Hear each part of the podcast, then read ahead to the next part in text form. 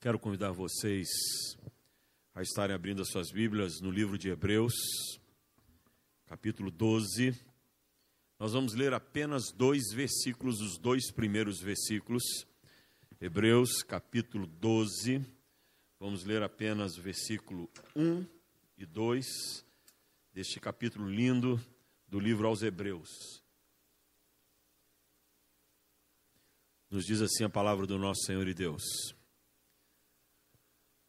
Portanto, também nós, visto que temos a rodear-nos tão grande nuvem de testemunhas, desembaraçando-nos de todo o peso e do pecado que tenazmente nos assedia, corramos com perseverança a carreira que nos está proposta, olhando firmemente para o Autor e Consumador da fé, Jesus, o qual, em troca da alegria que lhe estava proposta, suportou a cruz, não fazendo caso da ignomínia, e está assentado à destra do trono de Deus.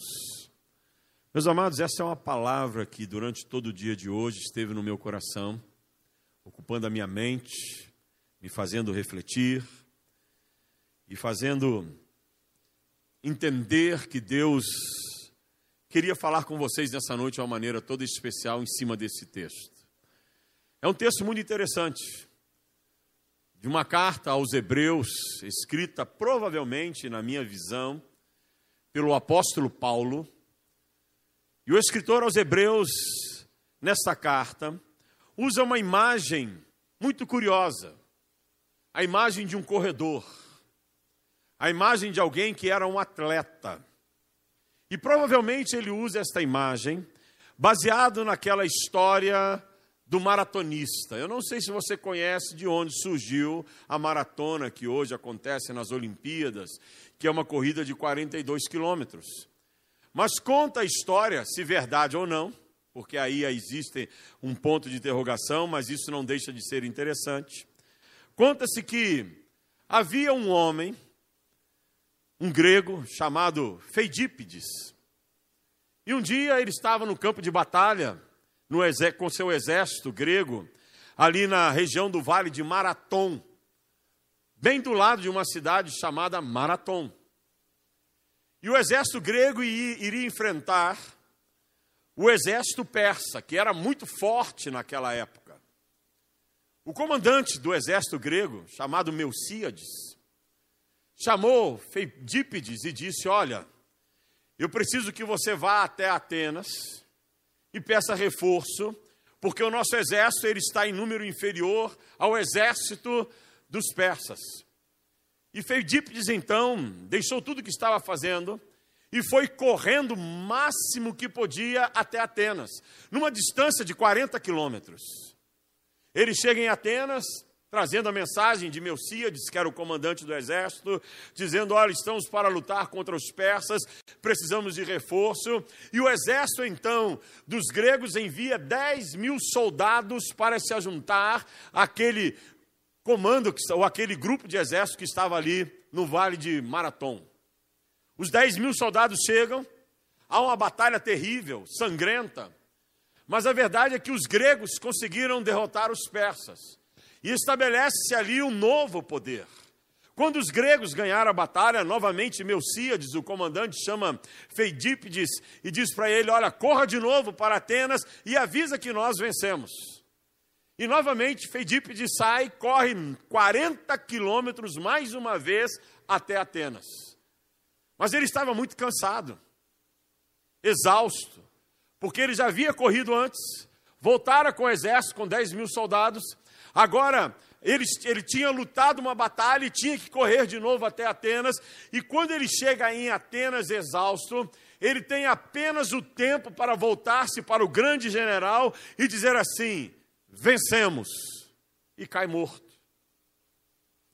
Então ali estabelece a história de um homem que correu intrepidamente, com perseverança, que entendeu qual era a sua missão, qual era o propósito que ele deveria cumprir. E o escritor de Hebreus então toma essa imagem, é uma imagem que nós temos que trazer para a nossa vida espiritual, para cada um de nós.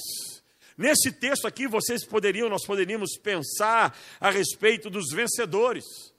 Como é que nós devemos agir se nós queremos vencer nesta caminhada ou nesta corrida chamada vida? Há muitas lições interessantes. Por exemplo, quando Feidípides sai e vai de Maratom até Atenas, ali haviam muitas pessoas testemunhando o que ele estava fazendo. E a Bíblia fala que a nossa vida ela é cercada por testemunhas. E quando nós chegarmos na glória, nós encontraremos com testemunhas e mártires que venceram e que estarão ali na glória também para dizer: bem-vindo, junte-se a nós, assim como nós vencemos, você também venceu e você poderá desfrutar do que Deus tem guardado para aqueles que se mantiverem fiéis. Então nós teremos ali Abraão, teremos Moisés, teremos João, teremos Paulo, teremos heróis da fé para nos recepcionar como testemunhas de que nós conseguimos cumprir a nossa jornada. Mas é interessante que para cumprir essa jornada, aqui no texto, diz que nós devemos nos livrar de coisas que possam nos impedir, de coisas que possam nos atrapalhar durante essa jornada, principalmente nos livrar do pecado, que é uma coisa que parece que os crentes estão adormecidos nos dias de hoje. O pecado é um peso que nos impede de alcançarmos o sucesso da nossa caminhada, o sucesso da nossa jornada. Então, o texto vem e diz: olha, você tem que se livrar do pecado, principalmente porque ele todos os dias está te assediando tenazmente, e se ele vier sobre a tua vida, será um peso tão grande que você não conseguirá chegar no projeto final, que é a vida eterna. E Deus quer que nós nos libertemos do pecado. O pecado é inimizade contra Deus, diz a palavra do Senhor. O pecado nos afasta de Deus. Então, se você quer chegar na vida eterna, se você quer receber a coroa da vida eterna e receber um bem-vindo de Cristo e de todas as testemunhas que se encontram lá no céu, livre-se do pecado que você possa estar carregando na sua vida. Livre-se do peso que vai te impedir de alcançar a vida eterna. Mas ainda no texto nos fala algo muito interessante. Para alcançarmos o grande projeto, que é a vida eterna, é necessário que nós corramos com perseverança. Feidípides correu com perseverança. Ele entendeu que ele precisava cumprir o seu projeto. Então, subiu montanhas, desceu vales, atravessou rios, passou por florestas, pedaços de desertos, dificuldades, mas ele continuou perseverante. Eu preciso alcançar o meu projeto, eu preciso cumprir com a minha missão. E por duas vezes, nessa perseverança dele, ele vai até o final, até que ele morre. E com Deus é assim. Há muitas coisas que surgem na nossa caminhada para tentar nos desestimular de seguirmos com Deus de andarmos com Deus. E muitas vezes nós paramos e olhamos e esmorecemos na fé. Esmorecemos no nosso relacionamento com Deus. Quando na verdade deveríamos fazer como o texto diz aqui, olhar somente para Jesus e olhar e dizer com perseverança: eu vou alcançar. Eu vou conseguir. O meu projeto é Jesus Cristo. O meu projeto é a vida eterna. O meu projeto é habitar e morar nas mansões celestiais que Deus tem preparado para mim. Então eu não vou desistir e nada vai me impedir de alcançar. A perseverança é algo que faz a diferença. A perseverança é algo que nós temos que ter. Eu poderia contar inúmeras experiências para vocês da minha vida em que eu tive que agir com perseverança. Mas há, há, duas que são muito interessantes e muito simples também. Uma delas foi quando eu decidi me libertar da Coca-Cola. Sabe esse vício que crente tem de Coca-Cola? E eu era viciado em Coca-Cola. Eu bebia dois litros de Coca-Cola por dia. Então, era uma garrafa, começava de manhã à noite, só não tinha mais. E aonde eu ia era Coca-Cola. Até que um dia, diante do meu médico, meu médico olhou para os exames, olhou para mim, eu olhei para o médico, ele olhou para os exames, olhou para mim, eu olhei para o médico, ele olhou para os exames, olhou para mim, eu olhei para o... Aí ficou aquele entreolhar, aquele suspenso no ar. Eu disse, já entendi. E resolvi. E resolvi me libertar da Coca-Cola. Já faz mais de seis anos que eu não bebo um gole de Coca-Cola. Mas o diabo é astuto. E botou uns crentes no meio para me tentar. Então eu ia em reunião, aí pastor, bebe uma Coca-Cola. Eu era obrigado a falar assim: está amarrado, bicho. Não vou beber, não. E tive que lutar com perseverança, porque a proposta era muito, muito presente. E é assim que o inimigo vai agir. A outra foi quando eu decidi comprar uma bicicleta. E que houve até um murmúrio na igreja. Duvido que o pastor vai andar de bicicleta. Em casa, os meus filhos ficaram assim: duvido que o pai vai andar de bicicleta. Eu falei: vocês não conhecem teu pai? E com perseverança fui. E caminho, e hoje pedalo. E gosto, é algo que me, me, me deixa bem mentalmente falando e fisicamente falando, e continuo fazendo e vou continuar fazendo, mas na vida, se nós queremos alcançar alguma coisa, é necessidade de perseverança. E às vezes nós abandonamos no meio do caminho, abandonamos quando deveríamos estar perseverantes. E na vida espiritual há muita gente abandonando seguir a Cristo porque perdeu a visão da perseverança, de insistir, de lutar contra as dificuldades de lutar contra aqueles que se levantam para tentar roubar a alegria, de lutar contra você mesmo que às vezes cai na preguiça. E como os crentes se tornaram preguiçosos, meus amados? Eu falo isso com a tristeza de coração que vocês não queiram saber. Os crentes hoje, ah, não, assisto o culto de casa, tá bom demais. Nada substitui essa comunhão que nós temos na igreja. Nada substitui você chegar aqui, adorar a Deus, bater palmas, participar desse culto. Mas a preguiça bateu na porta dos crentes e os crentes deixaram de ser perseverantes e vir à igreja para adorar o Senhor porque caíram na zona de conforto caíram na zona de conforto. Às vezes a pessoa deixa de seguir o caminho porque alguém dentro da igreja falou algo ou fez algo e a pessoa foi deixando que aquilo entrasse no seu coração, perdeu a visão de Jesus Cristo. Por isso o escritor fala: olha para Jesus. Jesus é o seu objetivo. Não olhe nem para a direita, muito menos para a esquerda. A esquerda de forma nenhuma. Não olhe para trás Olhe para frente, porque lá está Jesus e Ele está lá te esperando. Então corra a carreira com perseverança, olhando para Jesus, porque certamente a coroa da vitória será colocada sobre a cabeça daqueles que forem perseverantes até o final. Mas nessa noite, de uma maneira muito especial, eu quero meditar com vocês numa atitude que Feidípides teve. Para ele poder correr os 40 quilômetros, ele teve que se desembaraçar. Ele teve que tirar todo o peso. Então ele pegou o seu armamento e colocou de fora, o seu escudo deixou de lado, a sua espada deixou para lá. Ele ficou apenas com uma roupa leve e sandálias nos pés para não machucar os pés, para poder correr o mais rápido possível. O mais rápido na sua caminhada o mais rápido na sua jornada. Então ele se despiu de coisas que poderiam prejudicá-lo, que poderiam atrapalhá-lo. E ele nos ensina essa verdade, e novamente no texto de Hebreus encontramos essa verdade. Quando fala, se desembarace de coisas que podem te atrapalhar na jornada.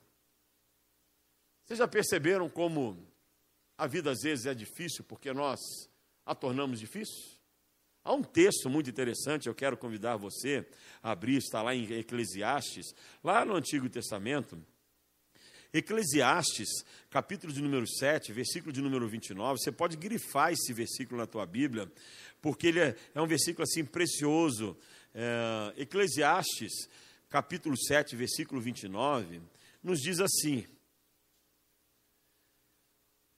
Eis o que tão somente achei: que Deus fez o homem reto, mas ele se meteu em muitas astúcias. Há uma outra tradução que eu gosto mais, que diz assim: Deus fez tudo certo e o homem tratou de complicar. Vou repetir isso. Deus fez tudo certo e o homem tratou de complicar. É uma versão mais moderna desse texto. E isso é uma grande verdade. Deus fez tudo simples, Deus fez tudo fácil, Deus fez tudo certo. Quem complicou a história foi o, homem. Lá no Éden foi Adão e Eva. na vida somos nós. Às vezes nós criamos complicações aonde não deveria existir complicações. Criamos problemas aonde não deveria existir problemas. E atrapalhamos a nossa jornada. Porque ao criarmos essas complicações, ao criarmos esses problemas, nós estamos colocando sobre nós peso. Peso. Então você vai experimentar levar peso. Quem serviu o exército, eu não servi o exército, uh, não tive tempo para isso, porque eu estava numa transição muito rápida na minha vida. Mas quem serviu o exército tinha que carregar, às vezes, uma mochila pesada numa caminhada de quantos quilos, mais ou menos, pastor Emerson? De 8 a 10 quilos. Mas o FAL que pesa quanto? Então, olha só, um FAL que pesa 5 quilos e uma mochila de 10 quilos. Você já experimentou carregando andar carregando 15 quilos e às vezes correndo o dia inteiro. O dia inteiro. Eu vou convidar você a fazer esse desafio. Pega três sacos de arroz de 15 quilos. Ponha dois nas costas e um você segura no braço. Começa de manhã e vamos ver se você chega ao final do dia. Na vida emocional e espiritual é isso que nós muitas vezes fazemos. Nós vamos colocando peso. Vamos complicando o que era para ser muito fácil. Vamos trazendo complicações. Complicações, como eu já falei, colocando o pecado. Quantas vezes os crentes complicam a caminhada com Deus porque eles decidem abraçar o pecado e não largam do pecado e querem caminhar com Deus e caminhar com o pecado. Sabe o que acontece quando você quer caminhar com Deus e caminhar com o pecado? Vai para um outro texto que eu quero mostrar para vocês, no Salmo de número 32, versículo de número 3, onde o salmista fala algo que você tem que guardar, porque e a grande verdade da vida. Salmo 32, versículo de número 3, o salmista diz assim: Enquanto eu calei os meus pecados, envelheceram os meus ossos pelos meus constantes gemidos todo dia. Olha o 4. Porque a tua mão pesava dia e noite sobre mim, e o meu vigor se tornou em sequidão de estio. Numa outra versão, novamente, diz assim: Enquanto eu calei os meus pecados, meus ossos envelheceram de tão cansado que eu fiquei. E muitas vezes os crentes querem andar com Deus e com o pecado. Aquilo que era para ser simples, eles complicam. Eles complicam. Quer ver outra complicação interessante que nós, os crentes, fazemos? Nós aceitamos a Cristo como Senhor e Salvador. Ele nos perdoou dos nossos pecados, isso é uma convicção que todos nós temos. Mas muitas vezes nós nos esquecemos que Ele nos perdoou e nós mesmos não nos perdoamos. E carregamos uma culpa dentro de nós que não deveríamos carregar. E essa culpa se transforma em pecado. Ou em peso, desculpa, não em pecado, em peso. Porque nos esquecemos que Cristo já carregou sobre si todos os nossos pecados e pelas suas pisaduras nós fomos sarados. Mas de vez em quando o inimigo se levanta, olha para você e diz assim: Quem você pensa que é? Lembra do que você fez, porque o acusador das nossas almas é Satanás. Lembra do que você fez, aí você se esquece que Jesus já te perdoou e você cai na cilada da culpa. E aquilo se torna um peso na tua vida. Porque você não consegue orar como deveria orar, porque carrega uma culpa de algo que você fez lá atrás e que Deus já te perdoou. Você não consegue ter comunhão com os crentes porque você carrega aquela culpa de algo que você fez lá atrás e que Deus já te perdoou. Então Deus vem e fala para cada um de nós: para e liberte-se dessa culpa que Cristo já te perdoou por aquele pecado. Joga essa culpa fora, porque senão ela vai te atrapalhar na tua caminhada. Outra verdade de pesos que nós colocamos na nossa vida é dos relacionamentos, meus amados. E como nós complicamos relacionamentos. Nos ofendemos às vezes por causa de palavras. De palavras, de gestos. Às vezes é dentro do casamento. O marido fica muxoxento com a mulher porque a mulher falou algo para ele, ou a mulher fica muxoxento com o marido porque o marido falou algo para ele. Aí os dois dormem de costas virados um para o outro. Complicando algo que era para ser fácil, que deveria ser consertado, para que não gerasse inimizade entre o casal. Mas fica às vezes dias, semanas, às vezes é pai com filho. É irmão com irmão. Eu já vi histórias de, de filhos que ficaram anos sem falar com seus pais, porque me magoou, porque me ofendeu. Aí sabe o que é pior? O pai morre, a mãe morre, eles não tiveram a reconciliação, agora surge uma culpa por não ter tido a reconciliação. Olha como é que nós complicamos a nossa caminhada no dia a dia. Na questão dos relacionamentos. Na questão de você poder se relacionar com alguém dentro da igreja. Irmãos complicam a caminhada da comunhão dentro da igreja. Ah, eu não converso com aquele irmão porque eu não gosto dele. Eu tenho gente que não conversa comigo, sabia disso? Passa por mim e eu, boa noite, irmão ou irmã. Ah, pastor, o senhor está aí? Não, é meu holograma. Não conversa. E complica a situação. Quebra isso. Isso vai se transformar num peso na tua caminhada. Vai dificultar a tua caminhada, porque você vai chegar na igreja, Deus vai colocar aquele irmão para ser o primeiro a te atender na igreja. Aí você vai fugir. Aí o ambiente fica ruim. Aí você já não consegue mais adorar a Deus com liberdade, já não consegue mais ouvir a palavra com liberdade, já não consegue mais fazer aquilo que Deus quer que você faça com liberdade, porque complicamos o que era fácil. Complicamos o que não era para ser dessa maneira. Às vezes na caminhada deixamos que as nossas amarguras se transformem em peso. E como tem crente amargurado, amargo, não há docilidade, não há brandura, a raiva, a ira, a rancor, fica ruminando sentimentos, ruminando sentimentos, aquele ruminar de tal, e, e, não é capaz de chegar com o seu sentimento, colocar no altar do Senhor e dizer: Deus me liberta disso, porque isso está me atrapalhando, isso está fazendo mal para mim, isso não está me ajudando em nada, me liberta. O Senhor está olhando para nós dizendo assim: Filho, arranca, porque isso está impedindo a tua caminhada espiritual, familiar, social, no teu dia a dia, porque todo instante você está pensando nisso. Dorme pensando nisso, acorda pensando nisso, não, não se liberta disso que carrega na alma, e você está com essa amargura constante, e Deus está te tocando, dizendo: joga fora, tira daí, joga no lixo, queima, não deixa isso te atrapalhar, mas você continua complicando o que era para ser fácil quando você não se liberta dessa amargura que você carrega dentro da sua alma, dessa amargura que você tem dentro de si, e o Senhor está dizendo: tira, tira, tira, limpa para que eu possa habitar dentro de você com tranquilidade e com alegria, tira isso. Às vezes são os vícios, meus amados. Às vezes são os vícios. Está conversando com o pastor Emerson hoje, é, sábado agora ele vai dar uma palestra muito interessante. Eu convido vocês a estarem vindo no culto dos jovens, sábado às 19 horas.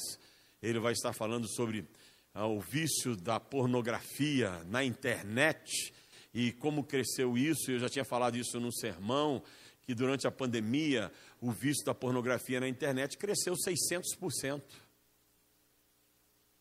Nós estamos lidando com pessoas que caíram em pecado por causa da pornografia na internet. Que é muito fácil. Muito fácil. Mas quem é que colocou ela lá? Foi ela mesma. Ela mesma. Quem é que ligou o computador? Foi ela. Quem é que abriu a janela que não deveria abrir? Foi ela. Quem é que poderia resistir o pecado? Ela. A Bíblia fala sobre isso. Cada um de nós tem que resistir o pecado. Cabe a você resistir o mal que possa tentar entrar na tua vida. Cabe a você se libertar do vício. Cabe a você dizer não para aquele, aquele mal que tenta entrar na tua vida. Mas ao invés de você rejeitar, você resolve dar uma espiadela. O que, que a Bíblia diz dos olhos? são os olhos,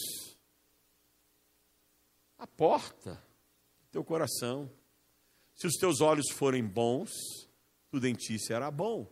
Se os teus olhos forem maus, tudo em ti será mal.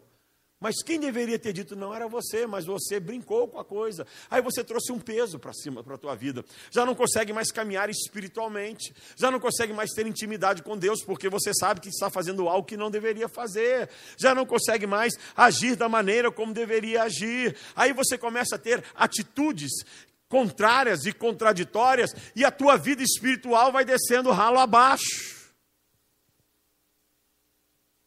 Ela já não vai tendo mais frescor, já vai, não, não tem mais alegria, porque você complicou o que era para ser fácil, complicou o que era para ser tranquilo. Você pegou o peso e colocou nas costas, e caminhou com aquele peso nas costas. Logo você cansa. Aí, quando cansa, abandona a fé e começa a arranjar culpados para a tua atitude. Aí a igreja é culpada, o pastor é culpado, o irmão é culpado, o vizinho é culpado, não sei quem é culpado, e nunca você é o culpado. Quando a Bíblia vem nesse texto de Hebreus e diz assim: você é quem está correndo. É responsabilidade tua cumprir o propósito. Feidípides foi dado uma ordem para ele. Melcíades deu a ordem, ele cumpriu a ordem porque era a responsabilidade dele. O Senhor Jesus nos dá uma ordem, que nós nos mantenhamos no caminho, não nos percamos, e cabe a cada um de nós individualmente cumprirmos com essa ordem e vamos prestar contas a Deus pela ordem que ele deu, de buscarmos a ele e buscarmos a salvação e nos mantermos puros, e vamos ter que pagar por isso. Nós ficamos trazendo peso, meus amados peso. Deixamos que os pesos que nós mesmos colocamos sobre nós, porque vem da nossa permissividade, nos atrapalhem na nossa caminhada com Deus, na nossa caminhada com Cristo, nos nossos relacionamentos no dia a dia, no nosso viver diário.